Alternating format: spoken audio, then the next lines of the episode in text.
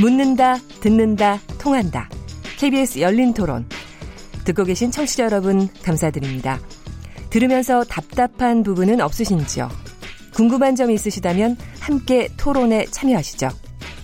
유료 문자 9730을 이용하시면 됩니다.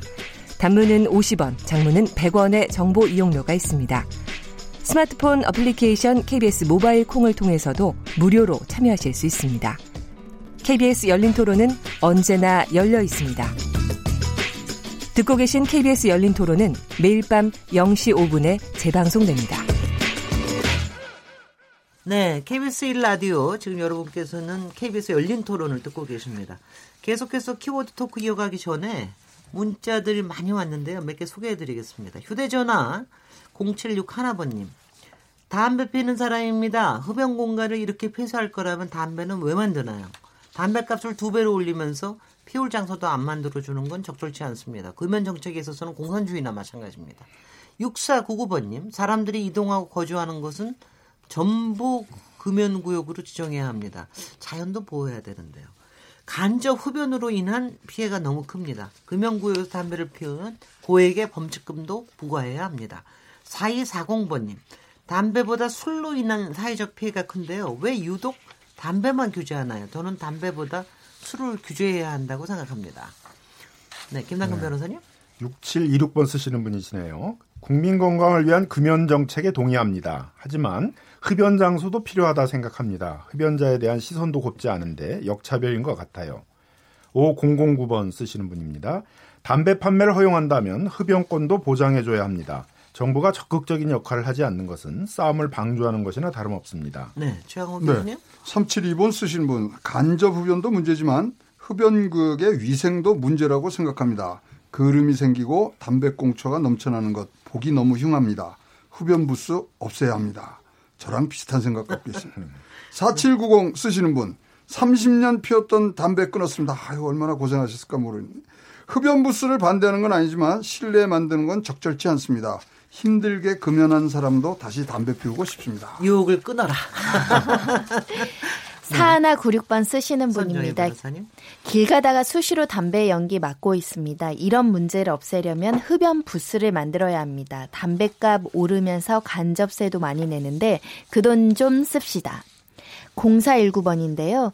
저는 담배 판매도 제재해야 한다고 생각합니다. 담배 공초도 줄어들고 국민 건강도 챙기고 윈윈하지 않을까요? 네. 이웅혁 교수님. 네. 3562번 쓰시는 분. 담배는 기호품이 아니라 독약입니다. 저항이 있더라도 더 강력한 금연 정책을 필요합니다라고 주셨고요. 3699번 쓰시는 분입니다. 우리처럼 열심히 일하는 나라에서 담배까지 규제하면 스트레스 받아서 어찌 삽니까? 담배값을 올려도 피우는 사람이 많다는 것은 그만큼 정신적으로 힘든 사람이 많다는 얘기입니다. 정부가 흡연자들도 구보 살펴주세요. 이렇게 재미있게 적어주셨습니다. 오늘 이용혁 교수님 막 연기도 하시네요. 우리 오늘 키워드 토크 갈등이라는 주제에서 어, 흡연권과 해명권의 갈등에 대해서 얘기 나누고 있는데 김남근 변호사님, 손정혜 변호사님, 이웅혁 교수님, 최양호 교수님 이렇게 네 분과 함께 하고 있는데요. 이 여러분들 이 얘기 중에서 이게 아든 담보는 담배는 기호품이 아니라 독약이다 이렇게 얘기하시는 분이 있는가 하면은 담배가 스트레스를 풀어주는데 이걸 왜 이렇게 하냐 이러는데 아까 그 잠깐 잠시 쉬는 시간에 네. 최양호 교수님께서 아주 재밌는 일화들을 많이 얘기해 주셨는데 네. 담배 그 정조대왕이 완전히 꼴초오셨다면서요? 아, 뭐 골초 제가 정조대왕을 정말 좋아하는데 아, 뭐 꿈에 한 번씩 만나시는 거 아니에요? 네네, 저. 어 진짜요? 네네. 어, 네, 그럽니다. 영종조 이두 분이 굉장히 장수도 하셨고 네. 굉장히 뭐 우리나라에 이제 많은 어, 이 발전을 일으키는데 정조가 이런 말씀을 하세요. 네. 여러 식물 중에 이롭고 유익, 유익한 것으로는 남용초만한 것이 없다. 남용초가 담배거든요. 네. 민생에 이용되는 되는 것으로 이만큼 덕이 있고 공이 큰 게 어디 있느냐. 아. 근데 정조가 굉장히 네. 이 소위 말하는 공부를 좋아하시는 분이에요. 네. 얼마나 지치시겠어요. 그리고 눈도 침침하고 그러면 그다음에 이 기침을 마셨는데 많이 하셨는데 담배를 태시면 이런 표현을 하세요. 담이 없어지고 어허. 뜨거운 기운이 들어와서 정신이 집중이 된다. 굉장히 비과학적이셨군요. 그래서 전 국민이 피게 해요. 네. 권장을 하세요. 권장을. 네. 뭐 그런 반면에 이제 광해군 같으신 분들은 네. 그때는 조종해서 임금님 앞에서 담배를 폈는데 광해군 몸이 좀 허약하시잖아요. 그래서 네. 기침 많이 하니까 그래서 못하게 합니다. 네. 반대하는 신하가 하나 있었어요. 바로 참수시켜 버립니다. 그러면서 이야. 이제 시작이 된 것들이 담배에 관한. 우리, 우리 갈등 키우면 안 되겠습니다. 아니 그래서요.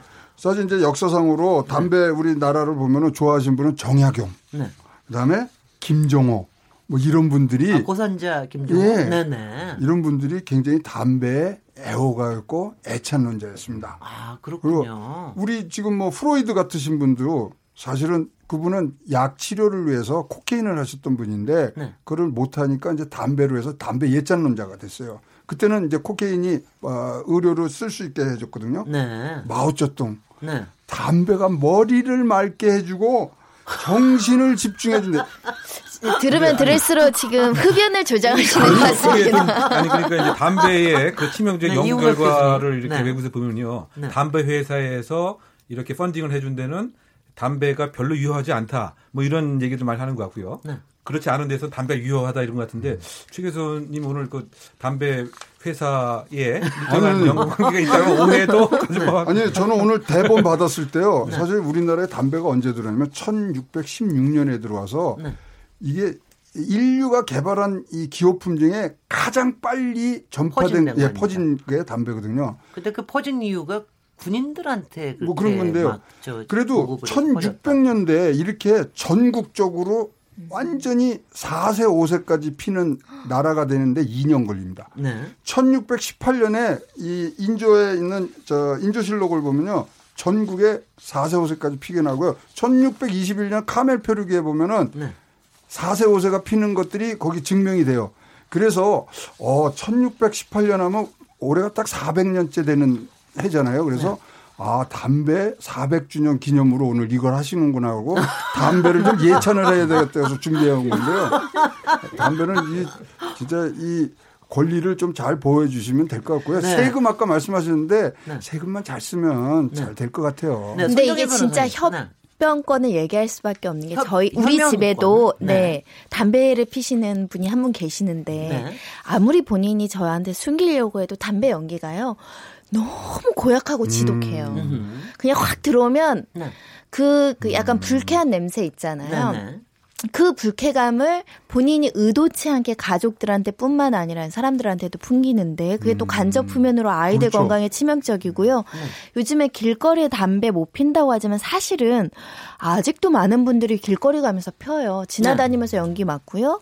그리고 뭐 어떤 사건에 보니까 그 담배 그 제 눈에 그 재가 튀어서 실명이 된 사례도 아, 있더라고요. 어린애들, 이막 그 왜 손에 있는데 어린애들이 막, 예, 화상 사고도 나고요. 그러니까 네. 이게 사실은 담배가 그 일정 부분 그분들의 어떤 자기 결정과 아, 내 음. 건강 해치더라도 음. 나는 해치면서까지 나의 여러 가지 음. 행복 추구권을 보장을 받겠어 하는 것하고 제가 우리 집에 있는 그분한테 각서까지 받은 적이 있어요. 결혼 초에 다시 담배를 피면 이제 아이 가지면서요. 음. 내가 네 아들이다 뭐 이런 각서도 받았는데 한 1년 지나서 다시 피시더라고요. 아, 그래서. 네, 그래서 이게 진짜 중독이 심하구나. 네. 이렇게 중독이 강한 거는 음. 일정 부분 규제를 해야죠. 그, 근데 제가 손정혜 변호사님께 특별하게 저기 질문을 드리면 아까 여기 4240번님 얘기하신 건데 사실은 담배 이상으로 저기 인한 사회적 피해보다도 술로 인한 사회적 피해가 특히 크다. 더구나 이거는 음주 사고라든가 운운하고 많은데 제가 손정혜 변호사는 음주가로 알고 있습니다만은 왜 유독 담배만 규제하나요? 저는 담배보다 술을 규제해야 된다고 생각합니다. 이런 얘기 하셨는데 저는 사실은 오래전 생각이 5개에서의 금주 저기 음. 5개 금주를 저는 굉장히 주장해 오는데 한 번도 우리 사회에서 이슈가 안 되더라고요. 근데 예, 그 이유가 네.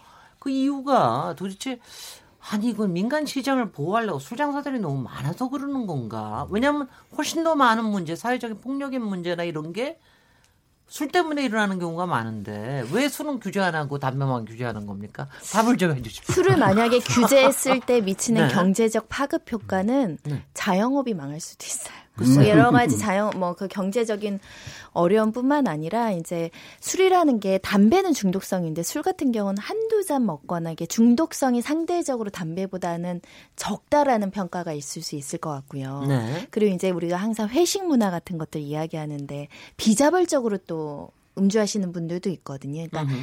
이게 어떤 흡연은 개인의 어떤 문제이고 개인이 가진 해악이 사회에 조금 더 높은 반면 음주는 약간 공동체적인 문화라고 우리가 조금 간대하게 보는 부분도 있다. 왜냐하면 실제로 외국에서는 술 판매를 아예 외국에서 그 말씀하신 것처럼 금지하는 곳도 있고요. 제가 알기로는 우리나라에서도 공공공간에서 음, 네. 음주는 굉장히 네, 밖에서 음주병을 네. 그 술병 들고 다닌 것 또 처벌하는 나라도 있거든요. 그렇습니다. 우리나라도 제가 알기로는 몇 년 전에 무슨 작은 공동체 마을 성 같은 데서는 아예 술 못 팔게 으흠. 슈퍼마켓에서 못 팔게 했던 부분도 있는데 이제 강력 범죄의 가능성 으흠. 여러 가지 그런 것들 때문에 술도 일정 부분 규제의 필요성은 공감하는데 거기까지는 아직 사회적 공감대가 형성이 안 된 것 같습니다. 이용혁 이용혁. 네, 그러니까 사회적 폐해는 아마 음주로 인한 것이 훨씬 크지 않을까 생각이 됩니다. 그 범죄와 뭐 관련된 것도 약 40%가 음주 상태에서 그 범죄를 하는데 성폭력 뭐 예, 성폭력뿐만이 아니고 네. 뭐 절도, 네. 뭐 공무집행 방해, 살인, 성폭력 할 것 없이요. 자살하는 것. 자살도 마찬가지죠. 네. 네. 그런데 뭐 담배 피면서 폭행하거나 담배 피면 살인하는 이런 경우는 사실 거의 뭐 없다시피 한 건데 네. 뭐 그런 측면에서는 네. 음주가 훨씬 사회적 그 피해가 예, 큽니다. 근데 그럼에도 불구하고 이것을 이제 규제하게 되면은 네. 소위 그 나비 효과로 인해서 전체의 국가 전체의 그 경제가 돌아가는데 여러 가지 한계가 있겠죠. 어, 술이 안 팔리면은 이제 자영업자 술 공급하는 데도 그렇고 광고도 그렇고 그 여파적인 것이 상당 부분 있고 또 과연 술을 예, 금지가 가능하겠느냐라고는 회의론도 좀 있지 않는가 생각이 됩니다. 왜냐하면 그 뭐 미국 같은 경우 금주법을 음. 시행을 했지만 아, 금주령은 미친 짓이죠. 예, 그럼에도 불구하고 거기에 보면 또 다른 사회적 문제가 생기게 되겠죠. 네. 이제 갱이 생기게 되고 네. 또 밀주가 생기게 되고 반면 이제 그 이 담배라고 하는 것은 그것보다는 무엇인가 에, 사람의 의지로서 또는 건강에 대해서 유해성을 강조하게 되면 무엇인가 단발적으로 효과 볼 수 있다라고 하는 나름대로의 뭐 희망성 뭐 이런 것이 차이가 아닌가 생각되는데 사실은 뭐 마약이라든가 뭐 술이라든가 뭐 이런 것은 피해자 없는 범죄다 뭐 이렇게 얘기를 합니다. 피해자가 네. 사실은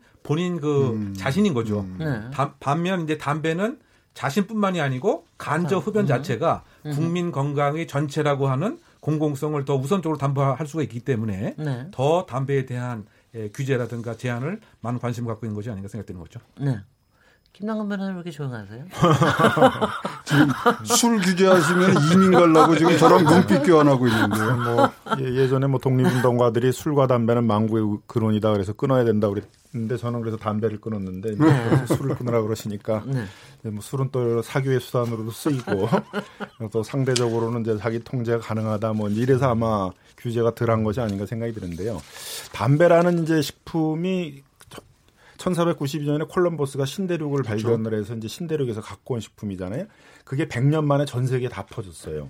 그러니까 굉장히 역사적으로 보면 짧은 기간 안에 전 세계적으로 기화된 식품 중에 하나죠. 네. 그러니까 이제 그런 스트레스를 푸는데도 효과가 많고 또 중독성도 있고 그랬다고 봐야 되겠죠. 네. 지금 만일 그 시대에 일찍부터 음흠. 그게 어떤 폐 건강에 문제를 주고 뭐 폐암을 일으킬 수 있고 면역력에 지장을 주고 나이 들어서의 건강에 큰 영향을 미치는 거다 그랬다면. 아마 우리 정조대왕 같은 성군이시면은. 자기가 좋아했더라도 반드시 금연 정책을 했을 겁니다. 그리고 자격 정약용 같은 이제 현명한 학자였다면은 분명히 금연 정책을 해야 된다라고 이제 얘기를 했을 음. 거예요. 근데 그 폐가 알려진 것들이 이제 사실은 현대에 들어와서 알려진 거죠. 거의 직접적으로는 2차 세계대전 이후에 이제 와서야 담배 회사들이 자체적인 실험들을 통해서 어떤 폐암의 원인이라든가 여러 병의 원인이 된다는 것들이 이제 알려졌고 네. 한 70년, 80년대에 들어오니까 이게 현대에 있어서의 그런 여러 가지 질병의 큰 원인이 된다라는 것들이 알려지게 되면서 이제 본격적인 규제 정책이 시작이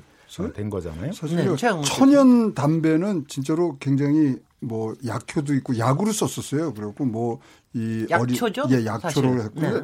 왜 담배가 이렇게 발암물질을 하냐면 599가지의 첨가제가 들어갑니다. 관련이 되면서. 네, 네. 그리고 그러다 보니까 69가지의 발암 물질이 나오죠. 뭐 네. 아세트알데히드 뭐 우리가 아는 거. 그래서 옛날에 인디안식으로 말린 것, 자연 건조한 것들은 어떤 효과가 좀 있었나 봐요. 근데 네네. 지금은 다 화력 건조거든요. 네네. 그러니까 그 안에 있는 당들이 뭉쳐지면서 이게 변화가 생겨서 이렇게 음흠. 나온 겁니다. 네. 따라서 옛 아까 말씀하신 이제 콜럼버스가 갖고 왔을 때 사실은 이 불란 포르투갈 어, 주재 불란서 대사가 그거를 이제 얻어 갖고요.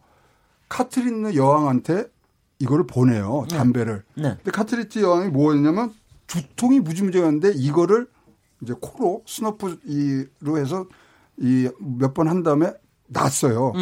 그 다음부터 아주 폭발적으로 퍼지는 게 그게 담배거든요. 그래서 지금은 그런 화학 물질들이 많아서 되는 부분들이 있기 때문에 옛날하고는 좀 기준이 다르겠습니다만은 어쨌든간 나오는 연기, 흡연의 흡자가 연기를 들이마신다는 뜻이거든요. 그러니까 네. 흡연하신 분들은 연기가 안 나는 대로 다 들어마시는 게 권리, 권리고 의무라고 생각합니다. 100%다 들이마시고 뱃속에서 소화를 시키자 이게 결론이 되지, 돼서는 안 되겠고요. 여하튼 흡연자들의 흡연권도 혐연권을 넘지 않는 범위 내에서 어느 정도의 보호는 필요하겠다. 그리고 그 부분에서 세금을 좀 적절하게 쓰는 방법에 대해서는 다 같이 좀 고민을 좀 해야 되지 않을까 싶습니다만 손정혜 변호 사님께서 이 부분 마무리해 주시죠. 어, 일단은 외국 사례를 좀 참고할 필요가 있는데 일본, 네. 스위스, 프랑스에서는 이제 흡연자를 배려해서 그러니까 금지도 필요하지만 금지가 안 되는 경우는 분리 그러니까 흡연자랑 금연자랑 분리하겠다 이런 금연 정책을 실시하고 있다라고 하는데 네. 그러니까 흡연 공간 설치를 위한 예산을 확대하는 거죠. 그래서 설치 기준을 높이되 간접 흡연을 방지하는 게 이제 일본의 정책인데 불량 정책이라는 겁니다. 직장 내에서 흡연 공간을 설치했을 때 그 설치 비용을 최대 50%까지 지원을 한다는 형식으로 이제 분리해서 분리해서 보호해 줄 사람 보호하고 또 견제할 건 견제하고 그러니까 으흠. 무조건 막지 말고 일부는 제가 말씀드린 것처럼 숨 쉴 틈을 일부는 만들어 주되 이게 자발적으로는 잘 어렵다 보니까 회사라든가 공공시설들은 예산 배정하기가 쉽지 않을 수도 있으니까 으흠. 그걸 지금 담배 소비세라든가 국민건강 부담금이라든가 국가의 어떤 증세된 부분으로 지원하는 것도 병행이 돼야 되지 않을까 생각이 듭니다. 네. 혹시 김당근 변호사님 여기에 좀 추가하실 말씀 있으신가요? 뭐 당연히 이제 그 담배로 거둔 세금에 대해서는 국민 건강 증진을 위한 부분들에 사용을 해야 되는데요. 뭐 그런 차원에서 저는 이제 그런 금주를 위한 여러 가지 노력들을 지원하는 음. 그런 정책들에 이제 담배세로 거둬진 수입들을 좀 많이 쓸 필요가 있겠다고 생각이 들고요. 담배세에 대해서 저항이 심했던 것 중에 또 하나는 왜 다른 부자 증세 같은 것들은 하지 않으면서 담배세와 같은 서민증세만 먼저 하느냐의 그런 반발도 그랬었죠. 있었거든요. 이제 그런 점에서 이제 담배세를 좀 올리려고 그런다면 아마 다른 부자증세나 이런 것들을 같이 하면서 해야 되지 또 다시 담배세만 분리해서 올리는 그런 정책을 쓰게 되게 되면 또 여러 가지 사회적 논란이 많이 있을 수 있을 것 같습니다. 네. 아까 저 네. 최양호 교수님께서 제안하시는 어 오히려 담배 제조 회사들이 네. 오히려 이런 저그 흡연 보수에 대해서 하는 거는 그거는 굉장히 새로운 발상이긴 한데 한번 굉장히 많이 검토를 해봐야 될 것 같고요. 그 외국에서 이용혁, 봤더니 네 이용혁 예, 그 담배 피는 공간이 점점 점 축소되다 보니까 네. 지금 이제 말씀하신 것처럼 담배를 살 수 있는 공간 바로 옆에다가 네. 담배를 자유롭게 필 수 있는 공간을 담배 회사에서 음흠. 투자를 하고 지원해서 네. 만드는 이런 상황인 것 같습니다. 네. 그러니까 지금 이제 말씀하신 대로 그것이 지금 실효화되고 있다. 네. 그래서 예, 무엇인가 그 틈을 좀 열어놓은 상태에서 이제 금연 정책을 실시해야지 음흠. 완전히 다 봉쇄한 상태에서 하게 되면 그 풍선 효과라고 통상 얘기하지 음. 않습니까? 음, 그렇습니다. 즉 그 시간대, 장소대가 바뀌어서 옮아갈 수 있기 때문에 네. 그 피해는 고스란히 오히려 일상생활을 하는 보행자들이 예, 피해를 보게 된다. 그러니까 네.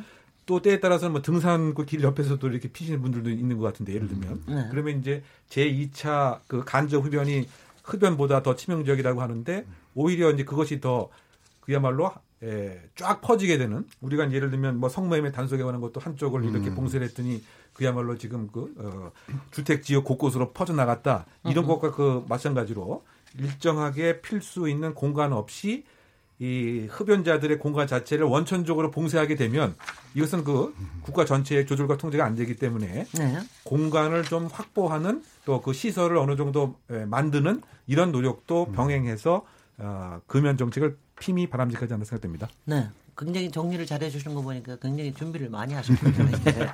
오, 저 오늘 저 흡연과 협연, 흡연권, 협연권에 대한 부분은 여기에서 토론을 마무리하도록 하겠습니다. 아, 여기서 잠시 쉬고 다시 저기 찾아오도록 하겠습니다. 지금 여러분께서는 KBS 1라디오, KBS 열린 토론 시민 김진애와 함께 하고 계십니다. 첫 북미 정상회담이 정신없이 지나가는 바쁜 하루. 이 세상 돌아가는 모든 소식. 알고 싶지만 챙겨보긴 쉽지 않은 당신. 세상 모든 소리를 끄고 딱 KBS 일라디오를 켜면 최강욱의 최강 시사. 안녕하십니까 최강욱입니다. 성공회감 김원장입니다. KBS 일라디오 오태훈의 시사본부. 여러분 안녕하십니까 정관용입니다. 안녕하십니까 KBS 일라디오 김기자의 눈 김기자 김경래입니다. 묻는다 듣는다 통한다. KBS 열린 토론 진행자 시민 김진혜입니다. 오늘 지금 우리들의 해시태그 여기는 김용민 라이브입니다. 최고의 시사 프로그램들이 전해주는 지금 이 순간 가장 중요한 뉴스 대한민국 뉴스 시사 오늘부터 KBS 일라디오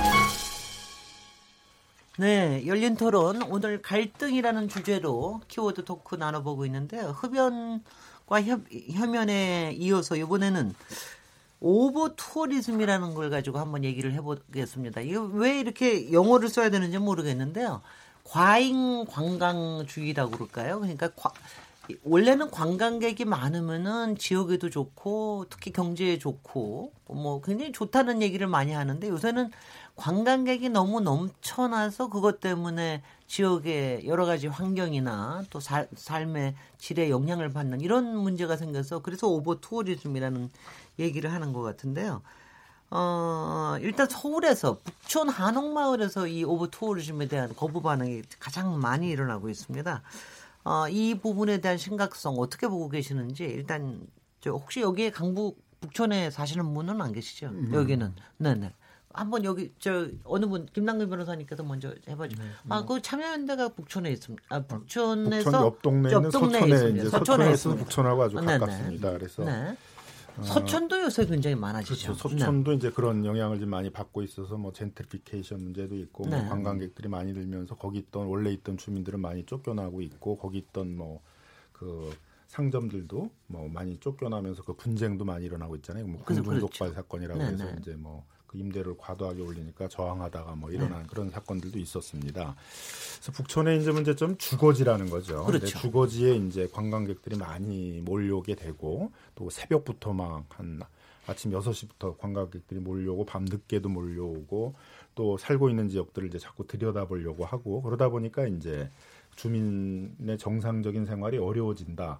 하면서 이제 이걸 규제해야 되겠다라는 이제 목소리가 주민들로부터 이제 나오고 있는 겁니다. 네. 한옥마을만 그런 게 아니고요. 그 제주도에서는 이제 아예 그 도의회에서 한번 이게 큰 논쟁이 됐는데요. 네. 한 1,500만 명 정도 이제 관광객이 오다 보니까 제주도에서 이제 더 이상 관광객이 늘어나서 얻는 효과보다는 관광객이 많이 몰려와서 뭐 쓰레기 문제, 환경 문제, 여러 문제가 되기 때문에 관광객을 더 이상 유치하기 위한 뭐 제2항 공항 건설 이런 것들에 반대한다 이제 그런 얘기까지 나오고 그렇죠. 있고요. 네.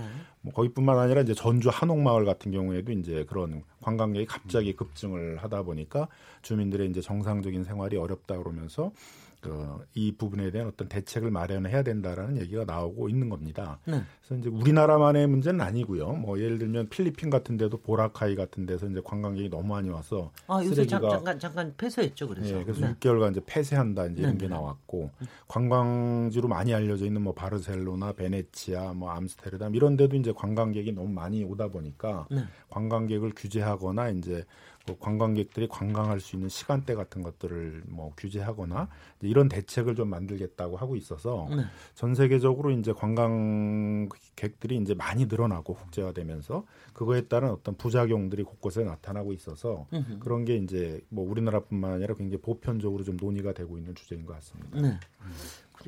최 이게 네. 이 문제가 심각하게 된 게 최근에 와서예요. 워낙 그렇죠. 관광이 늘어나니까요. 어, 지금 이제, 이제, 세계 그 관광 기구라는 데가 있는데요. 네. 이제 지금 전 세계에 관광객들이 한 12억 정도가 돌아다니는데 그게 2020년 하면 14억, 그다음에 2030년 하면 18억 명 등이 늘어난대요. 네. 원인이 뭐냐면 글로벌 중산층이 증가가 됐고요. 그렇죠. 저가 항공 또는 에어비앤비 같은. 이 숙박비의 저렴화에 따른 관광 비용이 감소되면서 해서 이게 우리나라만의 문제가 아니에요. 으흠. 그래서 2018년을 유엔에서 어떻게 하냐면 세계 관광의 해로 정하면서 거기다 앞에다 부사구 형용사구가 하나 들어갑니다. 지속 가능한 관광의 해로 만들자. 네. 지속 관광이 관광이 뭐냐면요. 관광지의 경제, 문화의 책임 의식을 가지는 책임 관광을 하자. 네. 그러니까 거기 사는 거주 거주민들을 존중을 해주자. 네. 그다음에 여행지의 환경을 보호하고 소중함을 느끼는 생태 관광을 하자. 네. 그러니까 전 세계 아까 말씀 설명해 주신 대로 이런 문제들이 너무 일어나니까 이것을 어떻게 이제 정리를 하고 이 관광이 계속 보존이 되면서 우리 후세대도 같은 풍경을 볼 수 있게 좀 만들어 주자. 이러한 것이 전 세계적으로 지금 퍼지는 그런 아주 초입에 있는 걸로 보여집니다. 네. 네. 손정희 변호사님 어떻게 보고 계세요? 일단은 오죽하면은 북촌 마을 주민이 주말마다 집회를 할까를 생각해 보면 상황이 간단치가 않은 거죠. 그러니까 네. 한마디로 말해서 북촌이라는 이 도시가 알려지고 많은 사람들이 관광이 올 정도로 좋은 명소인 건 뿌듯할 수 있겠지만 그거보다 훨씬 더 큰 사생활의 피해가 엄청나다는 거죠. 얘기를 들어보니까 뭐 쓰레기 무단 투기부터 뭐 고성 방뇨부터 실제로 어 그냥 개인 사유지인데 문 불쑥불쑥 열고 직구경하겠다고 들어오는 사람도 있다고 하고요. 새벽부터 네. 밤까지 너무 시끄러워서 잠을 못 자는 분들도 있다고 하니 네. 이건 그냥 가만히 있기는 너무나 극심한 피해죠. 네. 그럼 이런 피해를 어, 저희가 예를 들면 생활소음이라고 말할 수 있는데 보통 생활소음이 특정한 사람한테로부터 발생하면 뭐 소송을 해서 문제를 해결한다든가 조정을 해서 문제를 해결한다든가 어디 환경분쟁위원회라도 가서 해소하는데 불특정한 관광객들이 잠시 지나가면서 그렇게 피해를 입히니까 피해를 입히더라도 너무 단발적으로 이례적으로 하고 가니까 피해를 보, 보상받을 기회도 없고요. 네. 그렇다고 해서 이 관광객이 나한테 어떤 이득이 되는 것도 아닙니다. 피해만 발생한다고 한다면 주민들로서는 굉장히 위기감과 이 손해 보는 거에 대한 분노감이 당연히 들 것이라고 생각이 들어서 지금 서울시에서는 관광 시간을 제한하겠다. 오전. 언제부터 오후 어제까지 그리고 뭐 개별적으로 오는 관광객을 출입 통제시킬 수는 없지만 단체 관광으로 가이드랑 같이 오는 사람들한테 일정 부분 어떤 매뉴얼을 줘서 행동을 통제할 수 있는 기준들을 주겠다라고 하는데 그거 그것만으로 주민들이 사생활의 평온이라고 표현을 하는데 사생활이 지켜질까 그런 좀 의구심은 듭니다. 아이고 그 통제가 그게 가능할까요, 이용혁 음, 교수님? 그러니까 결국 이제 이게 그 과잉 관광이다 이렇게 볼 수도 있지만 이 관광 호황을 잘 관리할 수 있는 역량이 이미 초과되었다. 네. 이렇게도 볼 수가 있는 것이죠. 네, 네. 바꿔 얘기하면 이제 호화 정도가 아니라 그냥 뭐 그냥 넘어선 거 넘어서다 보니까 네. 소위 우리가 뭐 영어 써 죄송합니다만 커패서티 이 담을 수 있는 통을 이미 네. 그 넘어선 상태에서 관광객들이 많이 그 오다 보니까 네. 예를 들면 과밀을 하다 보니까 공기도 그 나빠지게 되고 또 그 주변에 있어서 예, 상업화가 이제 많이 생기다 보니까 주민들의 입장에서는 일상 생활하는 것이 중요한데 세탁소도 있어야 되고 뭐 목욕탕도 있어야 되고 그런데 그런 것들은 다 없어졌습니다. 다 카페면 옷집이면 뭐 이런 거 음. 브랜드 이런 건데만 그렇죠. 있고요. 그러다 네. 보니까 그 지역의 정체성도 상실되게 되고 음흠. 또 관광 수익이 내한테 직접 오는 것은 아무것도 없고 그렇죠. 그러면 마치 그 남을 위한 존재 같은 이런 음흠. 입장이고 심지어 그 직접 이렇게 인터뷰를 한 언론 보도를 봤더니 우리가 어, 동물원의 동물도 아닌데. 그죠 말이죠. 꼭 예, 동물원에 예, 왜 관광객들이 네. 이렇게 와서 우리가 그 대상이 돼야 되느냐. 네. 이런 상당히 그 서로 어, 배제된 이런 느낌도 분명히 그 있는 것 같습니다. 이제 그렇게 봤을 때 제가 봤을 때는 시라든가 아니면 뭐 구라든가 지자체에서 이것을 뭔가 매니지먼트 관리 시스템을 어, 혁신적으로 좀 바꿀 필요가 있지 않겠는가. 네. 이제 바꿔 얘기하면은 일단은 그 한계를 초과했기 때문에 네. 어느 정도까지만 그 수용을 해야 되는 이런 음. 과감한 결단이 있지 않게 되면 네. 여기에 있는 그 마을 자체가 전체적으로 다 총체적으로는 에, 쇠락될 수가 있지 않는가 이런 걱정이 됩니다. 네. 그러니까 이 북촌 마을 같은 경우에도 인구 그 통계가 그 나온 게 있는 인구가 것 같은데요. 주, 사시는 인구분은 줄어들죠. 예, 9천 명이었는데 네. 그 최근에는 7,400명으로 네. 7, 18%나 그 줄어들었다고 하는 거죠. 말이죠. 그럼 네. 여기에 이제 전체적인 뭐 세수라든가 이런 것이 확 줄어들 수가 이제 있을 것 같고요.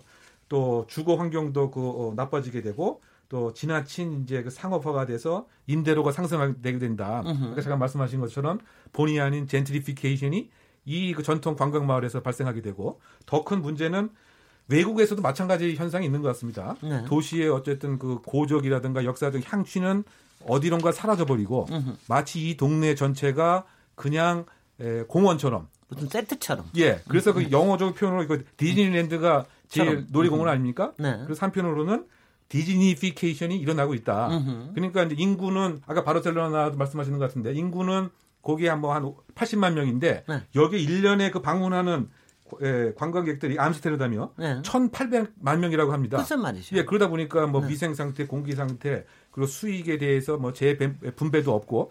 그래서 이것을 그 욕심을 많이 그 부리지 말고 아까 지속 가능한 관광업이 이 유지되기 위해서는 어느 정도 이렇게 그 단절을 하는 즉 소위 말해서 질적인 관광 으흠. 또는 지속 가능한 총량제에 대한 고려 으흠. 뭐 이런 것을 좀 생각할 때가 국내에 이 북촌 마을 또 제주도 또 어 지금 이화 마을도 마찬가지인 것 같고요. 주민들의 으흠. 여러 가지 반, 반발심도 많이 있는 것 같고요. 네. 좀 예를 들면 이제 북촌 마을 같은 경우 는 주말마다 집회가 나오는데 구호가 주민은 쉬고 싶다. 거주 지역이라 조용히 해달라. 뭐 이런 그 이야기까지 그 나오고 있고 그 한 10년 전이었나요? 한 4년 전이었던 걸로 생각합니다. 그 이화동 벽화 마을에서 이 주민들이 그 불만을 품고 왜냐하면 벽화 마을에는 이제 이렇게 그 재미있게 그려진 벽화 때문에 관광객들이 계속 오다 보니까 네.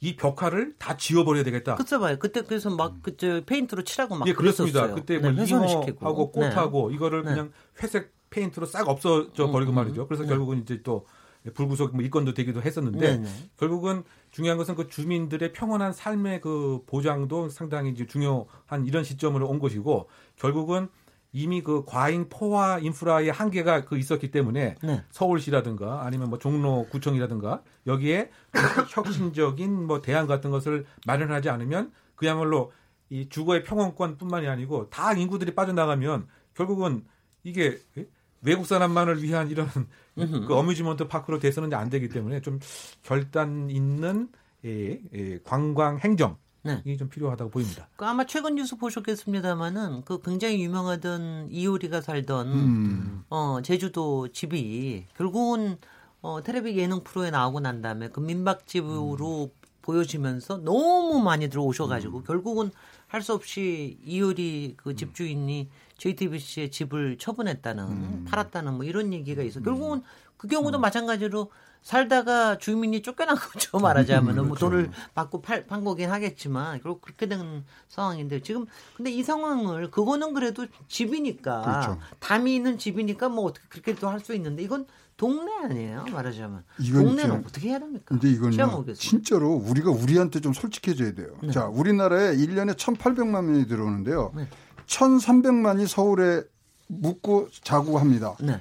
갈 데가 없는 거예요. 네. 그러니까 거기 가는 거예요. 지금 네. 북촌에도 가는 사람들 보면요. 70%가 외국인 관광객이에요. 그렇습니다. 그렇다면은 지금 다른 나라에서 하는 뭐 바르셀로나 지금 뭐 베네치아 얘기하지만 거기는 관광객을 분산시키는 역할을 하면은 연계 관광을 해주는 거예요. 네네. 솔직해져야지 이게 뭐 북촌만의 문제가 아니라 관광 인프라가 약한 거예요. 네네. 그래서 뭐 근처 어디 진짜로 민속촌도 보내야 되고. 어디 저기 하회 마을도 갈 수 있는 인프라가 지금 안 됐기 때문에 서울에서만 있는 거거든요. 그래서 근본적인 것을 딱 우리가 어, 고민을 하고 거기에 나온 답을 줘야지 뭐 시간 제한다고 되는 게 아니라고 생각을 하고요. 네. 저는 이 주제 받았을 때요. 굉장히 책임감과 뭐 등골이 오싹해질 정도의 전율을 느꼈던 게 뭐냐면 오버 투어리즘 한 발만 더 나가면 무슨 문제가 되는지 아세요? 네. 난민은 어떻게 처리할 것이냐. 네, 네. 한 발 더 나가면 우리가 통일이 됐을 때 북한 주민들은 어떻게 할 것인가까지 음. 원칙을 우리가 세울 수 있는 굉장히 좋은 표본이라고 생각해서 사실 준비할 때 굉장히 제가 고민도 하고 막 진짜 가슴이 좀 이 두근두근 거리면서 지금 했거든요. 네. 네. 굉장히 중요합니다. 네. 어떻게 이렇게 사람들이 많이 왔을 때 우리가 처리를 할 것인가. 어떤 식으로 우리가 인프라를 짤까, 어떤 시스템을 가질까, 굉장히 중요한 얘기, 관광으로만 볼 게 아니라 국가 음. 발전 전략으로 볼 수 있는 그런 중요한 그 키워드라고 오늘 근데 너무나 잘 고르신 것 같아요. 네. 근데요, 이건 확실해요. 말씀하신 대로 우리 갈 데가 아니면 갈 데가 많지 않다는 것보다도 가기 쉬운 데면 싹 풀어놓고 갑니다. 특히 관광버스 같은 데 보면은 그냥 거기다 딱 갖다 놓고요. 거기는 제일 차대기도 좋고 음. 그러니까 거기다 딱 풀어놓고 제일 쉽게 관광 코스를 짜는 거예요. 그런 것도 그렇죠. 그런 것도 문제는 좀 아니, 있습니다. 중국 그 저가 관광 오면요, 그 마이너스거든요. 네네. 그러면은 아, 3박 4일이면 첫 이틀은 면세 좀 돌려야 되거든요. 네. 한옥 북촌만 어. 돈이 안 들어요. 그럼 마지막 날 풀어놓는 거예요. 아, 그런 네. 것들이 다 원인이 되는 겁니다. 네, 김남금, 네 네. 네. 이용희 교수님. 네. 그러니까 이제 그것은 이제 그 관광 산업을 이제 거시적으로 이제 바라보는 이제 시각인 것 같고 저는 일단 미시적인 그 측면에서 그 봤을 때 네.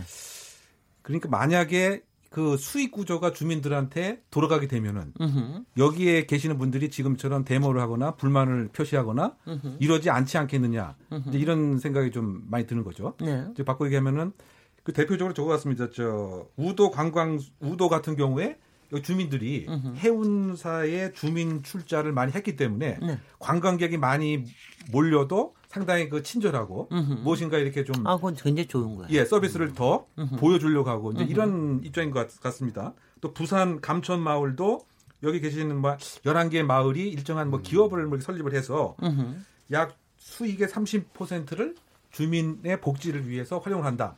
그러니까 이제 여러 가지 지금 부담되는 그런 관광객들이 많이 온다고 손 치더라도 결국 이것이 우리 지역의 발전을 위해서 쓸 수가 있다. 된다면. 뭐 이제 이런 것들 그래서 큰 틀에서 봤을 때는 이 그 소위 말해서 오버 투어리즘 집중된 지역의 관광객들이 많이 오는 그 이그 그 공간 이 구역은 에, 이익 단체 이해 관계가 상충되는 사람들이 상당히 많이 있는 것 같아요.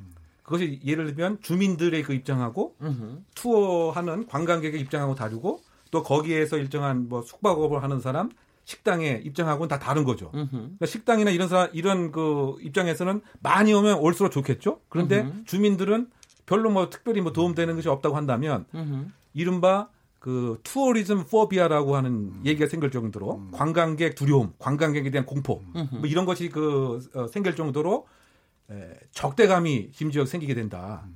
그래서 처음에는 이제 거기 주민들이 아 뭔가 긍정적으로 생각하고 좀 호기심이 있고 그 다음에는 무관심이 있다가 어느 순간에는 반감이 생긴다고 하는 이런 그 정서적 변화의 모습도 있는 것 같아요. 근데 네. 북촌 마을 같은 경우는 이제는 반감으로 지금 가고 있는데 그 이유 자체는 북촌 마을에 거주하는 주민들에게 돌아오는 이익은 아무것도 없고 또 이와 같은 관광 정책을 결정할 때 주민들이 무엇인가 좀 참여를 해서 일정한 의견이 표명이 되고 이것이 반영이 되면 이것도 또 수용할 수가 있는 것인데 이것은 완전히 그 소외된 상태에서 그냥 일방적으로 하다 보니까 나는 떠나야 되겠다. 오히려 관광객에 대한 그 불만, 불안, 심지어 반감까지 그 생기기 때문에 어떻게 이 한 공간에서 다른 이해관계를 갖고 있는 집단들이 공존을 할 수 있느냐.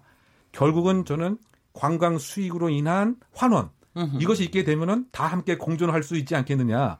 그래서 그것에 좀 초점을 맞춰서 미시적인 이런 그 오버 투어리즘의 문제를 먼저 해결하고 그 다음에 이제 말씀하신 바와 같이 한 곳에 몰리다 보니까 이것이 이제 문제가 된단 말이에요. 그러면 다른 에, 활성화될 수 있는 관광 지역에 대한 적극적인 투자. 그래서 이것을 결국은 분산을 해야 또그 해결이 되는 뭐 이런 거 문제까지 우리가 얘기할 수 있지 않나 보입니다.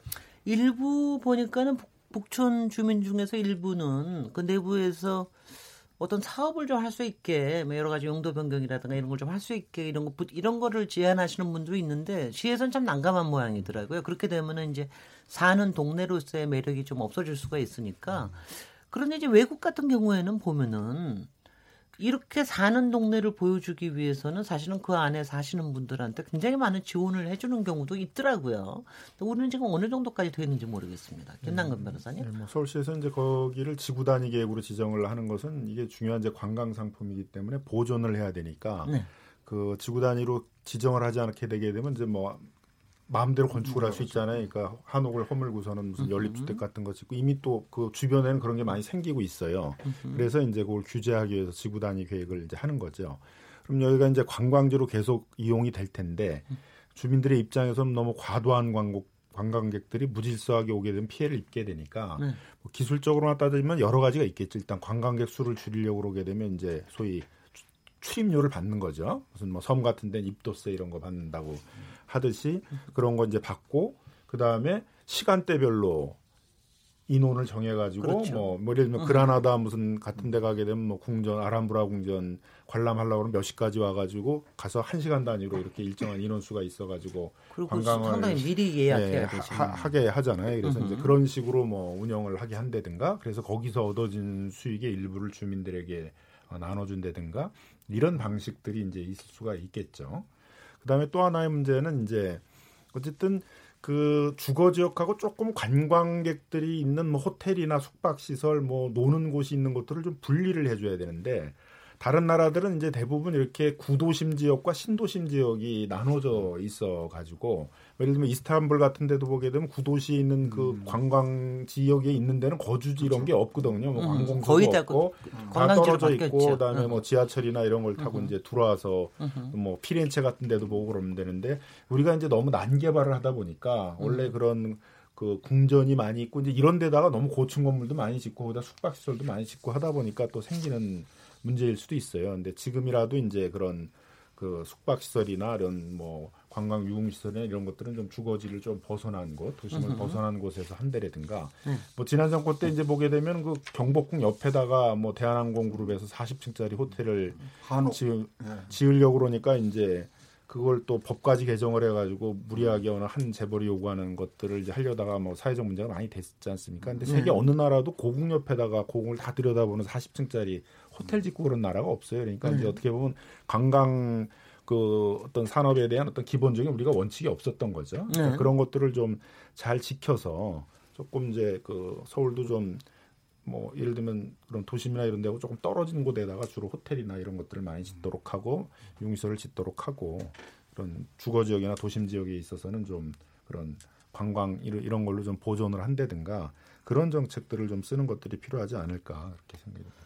그런데 제 손정희 변호사님 어, 어떨지 모르는 요새 왜 이렇게 많아진 이유 중에 하나가 숙박비가 굉장히 많이 싸진다. 그 중에 하나가 이제 공유 에어비앤비 어 민박인데 이제 공유 민박하는 거죠. 이게 좀 많아져서 생기는 것도 있다. 그리고 실제로 북촌 안에도 뭐 서울시에서 운영하는 데도 있고 그 한옥 그 민박집이죠. 뭐 민박집식으로 운영하는 데도 있고. 근데 이런 게 많아져서 어 오히려 뭐라 그럴까요? 조금 값싸게 관광을 즐길 수 있다 보니까 이방인들이 동네에 많이 들어오기도 하고 그것 때문에 문제도 많이 생긴다. 뭐 이런 것들이 문제가 좀 제기되는 것 같, 습니다 실제로 그 한국 그 공유 숙박 숙소를 찾은 외국인 관광객 통계를 보면 2016년 한 해 동안 51만여 명이거든요. 네네. 잡히지 않은 숫자도 꽤 많겠죠. 근데 이게 2015년도랑 비교를 하면 거의 두 배 가까이 증가한 수치인데 아마 2017년, 2018년에 훨씬 더 늘었다고 생각이 들고 공유 숙박을 변형된 상태로 그냥 가정집 뭐 여러 가지 일시적으로 대여해 주는 것까지 포함하면은 사실은 전통적인 숙박업소 이해 공간에서 묵는 외국인 관광객들이 훨씬 늘었다고 봐야죠. 네. 아, 이렇게 많이 늘어나면. 근데 이거 점점 더 늘어날 텐데. 왜냐하면 지금 음. 그 이낙연 총리께서 네. 지난, 네. 지난해 말인가 올 총가 해가지고. 그렇죠. 이 공유민박인가 이, 이 부분은 앞으로 조금, 조금 더 도입을 활성화를 하겠다. 이런 쪽으로 얘기를 하신 것 같은데요. 예, 그 작년 12월 달에 그 1차 국가 관광 전략 회의에서. 네. 소위 말해서 이제 농촌 이런 지역의 빈 민박집 이런 것을 적극적으로 이제 활용을 해서 농어촌 공가를 이용을 해서 지역 관광 품질 높이겠다. 네. 근데 이렇게 이야기를 하신 것 같은데, 근데 그 이후에 사실은 이제 그 숙박 업계에서 반발이 상당히 그 심했죠. 네. 왜냐하면 지금 그것이 있게 되면 숙박 업계에 지금 그 방이 안찰 확률이 상당히 큽니다. 네. 그래서 이번에 그 7월 11일 날 2차 국가관광 전략회의가 있었는데 네. 그 부분에 대해서는 전혀 언급이 그 없었습니다. 네. 그래서 그 이유 자체가 사실은 숙박업계가 심각하게 반발을 한 이유 때문에 아닌가 이렇게 지금 이야기하고 있는 것 같고요. 그럼, 네, 네. 그럴 것 같습니다. 그리고 물론 이제 그 이런 식으로 가능하겠죠. 제한적으로만 만약에 활용하게 하는 거, 즉 농어촌에 국한되고 외국인 대상으로만 하고 이렇게 하면은 무엇인가 고 중간점을 또 찾을 가능성도 그 있는 것인데 다만 그렇게 되게 되면은 또 내국인 상대로 해서 불법 용험이 또 상당히 많이 있고 거기에 대한 또 이의제기가 많이 있게 소음, 쓰레기, 뭐 위생, 안전, 탈세 우리는 다 세금 많이 내고 시설 점검 받고 저 지자재 맨날 정기 점검 받으면서 숙박 업소를 이렇게 운영하는데 지금 이 지금 그 한국의 공유 민박을 하게 되면 그런 거 다 안 하게 되면 우리만 상대적으로 지금 손해 네. 아니냐 네. 이것도 사실은 또 합리적인 또 이야기가 네. 되다 보니까 네. 이번 그 어, 지난주에 있었던 그 국가관광전략회의에서는 이런 얘기를 안 하신 것 같아요. 조금 더 유보를 하시는 그렇죠. 거죠. 그러니까 그게 상당히 좀 뭐 딜레마 상황입니다. 물론 이제 명목적으로 보면은 그 지역 사회에 무엇인가 또 활력도 이렇게 불어넣을 수도 있을 것 같기도 하고 으흠. 또 직접 그 문화 그 동네 경험을 하면서 또 거기 집주인하고 뭔가 또 교류도 있다 보니까 으흠. 살아있는 뭐 관광 산업으로 도약할 수 있지 않을까도 생각하는데 근데 현실은 또 현실인 거죠. 으흠. 왜냐하면 그쪽으로 가게 되면은 예, 공식적인 숙박업소로 갈 사람은 안 가게 되겠죠. 그렇겠죠. 숙박업소들은 지금 가뜩이나 경제가 그렇게 활성화되지 않는 상황에서 음흠. 너무 불만이 커서 네. 그 부분은 일단은 좀 유보적인 이런 입장이 아닌가 생각됩니다. 네. 그 저희가 토론하는 와중에 또 이 주제에 대해서 굉장히 많은 분들이 문자를 보내주셨습니다. 몇 개 좀 소개해드리겠습니다. 휴대전화 끝자리 6726번님. 관광 활성화가 지역 경제에 많은 도움이 된다는 건 옛말 같습니다. 여행 오는 사람들도 동네 마트에서 먹을 거 다 사와서 여행지에서 돈을 안 씁니다. 쓰레기만 버리고 갑니다. 4044번님, 관광객 많이 온다고 무조건 오지 말라고 하시는데요. 거주자들도 일정 부분 혜택을 본 부분 측면도 있지 않나요? 땅값 오르고 집값도 올랐을 텐데 상생할 수 있는 해법을 찾는 게 바람직해 보입니다. 창호 교수님? 네. 네. 4790 쓰시는 분, 베트남 같은 곳은 시가지 들어갈 때 입장료를 받는 곳이 많은데요.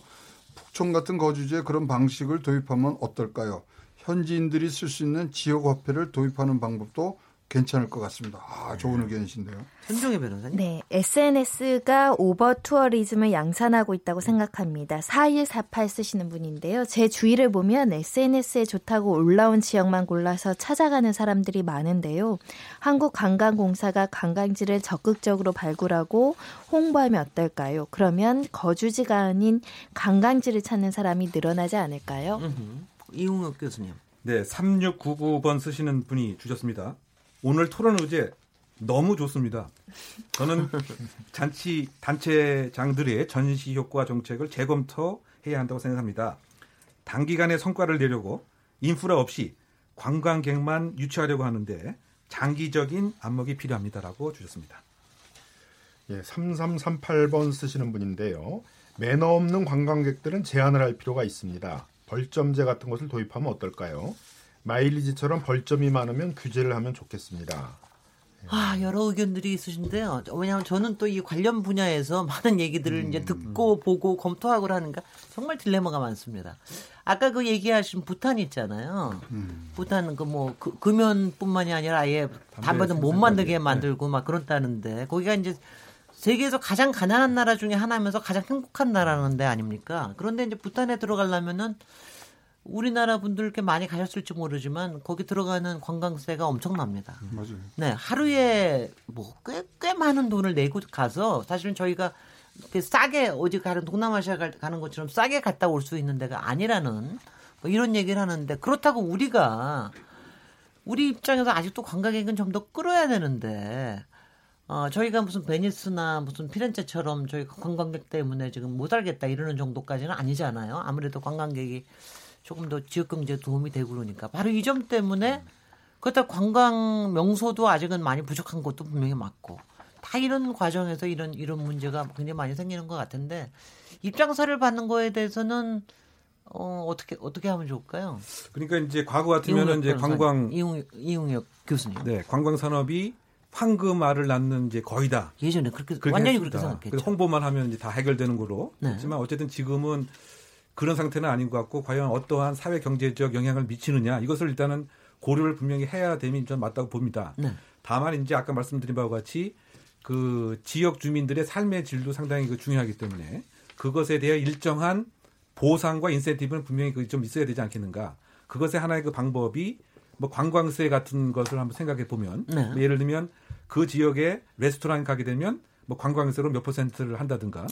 또는 그 지역에 있는 숙박업소에 묻게 됐을 때는 관광세로 부과해서 네. 다른 것보다는 조금 더 예, 높다든가 네. 그래서 그와 같은 이제 세수를 그 통해서 네. 그 지역의 뭐 복지라든가 뭐 장기적인 도움이 되는 뭐 건강 프로그램이라든가 뭐 이와 같이 좀 혜택이 들어가는 이와 같은 이제 구조를 좀 함께 함과 동시에 아까 지금 말씀을 하신 바와 같이 한 곳에 집중되는 편중되는 관광 지역이 아니고 한국에서 좀 더 관광 인프라를 활성화하고 관광 콘텐츠를 서울 예를 들면 북쪽 한옥 마을뿐만이 아니고 다, 그 다른 어느 곳에 뭐 충청도면 충청, 충북이면 충북 그러니까 관광 산업의 그 분업화, 분산화, 네. 분권화 뭐 이것도 한번 더 함께 해야 이런 문제가 해결되겠죠. 네. 그리고 지방 도시에서는 정말 아까 그 첫째 저기 저 그 정치자 의견 보면 지방 도시에서 요새 관광들 참안 봐.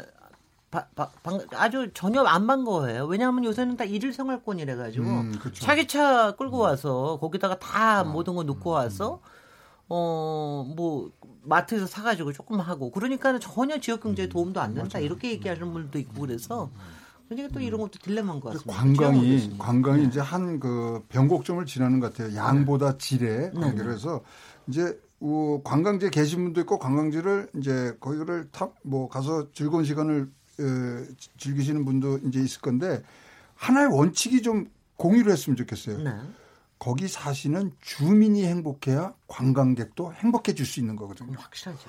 어, 오는데 찌푸리고 있으면 거기 누가 들어가고 싶어요. 네. 그리고 진짜로 관광객이라는 건 우리가 왔을 때 어느 나라든지 왜 손님이 오시면은 즐거운 마음으로 다 얼굴에 나오잖아요. 네. 그래서 좀 어, 양보단 질적으로 어떤 방법으로 네트워크를 할 것인가 음. 전문가들 많으시잖아요.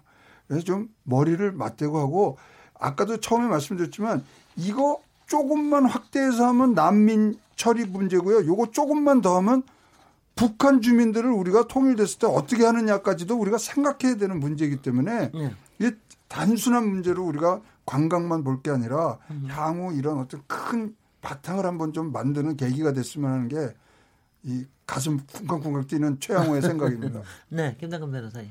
네. 그래서 이제 그 우리가 이제 제조업이 점점 어려워지다 보니까 그 음흠. 그 대안으로 이제 관광 산업이 굉장히 중요해지고 있거든요. 특히 이제 우리가 한류가 이제 상당히 아시아에서는 뭐 문화 산업으로서는 거의 최고를 달리다 보니까 이런 문화 산업이나 관광 산업으로 이제 어떻게 보면 일정 정도를 먹고 살아야 될 입장이기 때문에 국가 입장에서는 이제 관광 산업을 강화하려고 많은 노력을 하는 거죠. 근데 이제 관광 산업을 키우겠다는 생각만 있었지 그거에 대한 어떤 인프라를 정비하고 이런 거에 대한 이제 생각이나 노력은 좀 부족했던 것 같습니다. 그러니까 음. 어, 지속 가능한 관광이 되려고 그러게 되면 그 관광지에 있는 주민들도 어, 반기고 같이 음. 할수 있는 그런 이제 관광이 돼야 되고 그걸 떠받칠 수 있는 이제 인프라가 돼야 된단 말이에요. 그래서 결국은 이제 바르셀로나 같은 도시들도 이제 이게 문제가 되니까 뭐 구역을 한 네 가 구역으로 나눠 가지고 뭐 도심에 가까운 지역은 더 이상 숙박시설 같은 것들을 짓지 못하게 뭐 한대라든가 그래서 외곽 지역은 주로 이제 오히려 그걸 권장한다든가 숙박시설을 짓도록 그런 정책도 쓰고 있고요. 뭐 자동차 같은 경우도 관광버스 같은 것들이 잠시 사람만 내려놓고 반드시 바로 또 외곽에 갔다가 다시 그렇습니다. 들어오게 만들라든가 그런 정책도 좀 쓰고 있고요. 그다음에 이제 주민들에게 이제 일정하게 혜택을 주기 위해서 뭐 일정한 입장료 같은 것들을 받고 그걸 주민들에게 이렇게 공유하도록 하는 정책을 쓰기도 하고요. 그래서 이제 그런 좀 여러 가지 시스템이나 정비를 갖출 노력들을 하면서 해야지. 네. 국무총리까지 나서가지고 이제 무슨 공유 숙박 활성화해야 된다, 뭐 해야 된다 이런 얘기만 이제 하면은 으흠. 이게 이제 지속성을 못 갖는다는 거죠. 뭐 예를 들면 제주도만 하더라도 벌써 도의회에서 이게 가장 핵심적인 으흠. 쟁점이 돼가지고 뭐 2천만이 되게 되면 이제 더 이상 관광객이 늘어도 제주도에게 이익될 게 하나도 없다. 으흠. 그러니까 그 다음부터는 이제 더 이상 안 늘게 제한을 하자. 뭐 이런 얘기도 나오고 있고 네. 또 그거에 대해서 뭐 경 제주도에 있어서는 뭐 제주도보다 관광객이 8배나 많은 싱가포르는 그 많은 관광객이 와더라도 인프라 다 깔고 그러니까 네. 이런 문제 하나도 안 생기지 않냐. 네. 그러니까 결국은 그런 싱가포르처럼 싱가포르 관광에 맞는 인프라 같은 것들을 잘 정비하면서 하고 있기 때문에 그 주민들의 반발 없이 네. 관광객을 늘릴 수 있는 거 아니겠습니까? 근데 네. 우리가 이제 그런 좀 전략이 필요한 네. 인프라도 정비하고 주민들한테 혜택도 주고 그러면서도 이제 관광객들을 늘려나가는 그런 정책이 이제 필요할 때라고 생각이 듭니다. 음, 저는 네, 이 문제에 어찌됐든 다양한 그 대안과 해결책이 나올 수 있는데 컨트롤 타워가 부족한 것 같아요. 음. 관련된 기관마다 기관마다 주민들이 소통을 해서 문제를 해결하려고 하니까 정확한 뾰족한 대책이 제대로 설립이 안 되는 거 아닌가 생각이 들고 주민들은 또 그 용도 변경이나 지구 단위 계획에도 불만이 좀 있으신 것 같은데 그거를. 총합해서 조금 선제적으로 이 이해관계를 조율할 수 있는 컨트롤 타워가 먼저 정부에서 마련이 돼야 된다. 그러면서 이해관계를 조율하고 어떤 문제가 있는지 어떤 걸 지원할 것인지 우선적으로 적극적으로 고려하셔야 되지 않을까. 언제까지 주말마다 집회 시위하는 거를 보고 그냥 어떻게 보면 방임이라고도 볼 수 있거든요. 좀 적극적으로 소통해야 된다라고 생각합니다. 아, 네. 이건 이거는 오늘은 서울시와 종로구에서 귀를 좀 아주 잘 기울였으면 좋겠다는 생각이 듭니다. 오늘 저희 키워드 토크에서 갈등이라는 소재를 가지고 사실은 어 주제는 갈등이지만은 하나는 담배에 얽힌 거, 하나는 굉장히 좋은 거 같은 관광에 얽힌 거 가지고. 근데 이런 두 가지 문제에서도 이미 갈등이라는 게 불거지고 있는 그리고 우리가 그 갈등을 결코 그냥 간과하거나 무시하거나 이럴 게 아니라 어떻게 하면 이거를 풀어나가는 지혜로운 과정을 우리한테 만들어가느냐 지금 그런 게 필요한 시간이 아닌가 하는 생각이 들고요. 오늘 이 주제에 대해서 어, 이웅혁 교수님, 손정혜 변호사님, 김남근 변호사님, 최양호 교수님 굉장히 흥미롭고 재미있고 정말 우, 웃어가면서 이 주제를 갈등의 주제를 엮어갈 수 있도록 해주셔서 굉장히 감사합니다. 저는 어, 내일 7시 20분에 다시 돌아오도록 하겠습니다. 감사합니다. 고맙습니다. 감사합니다. 감사합니다. 네.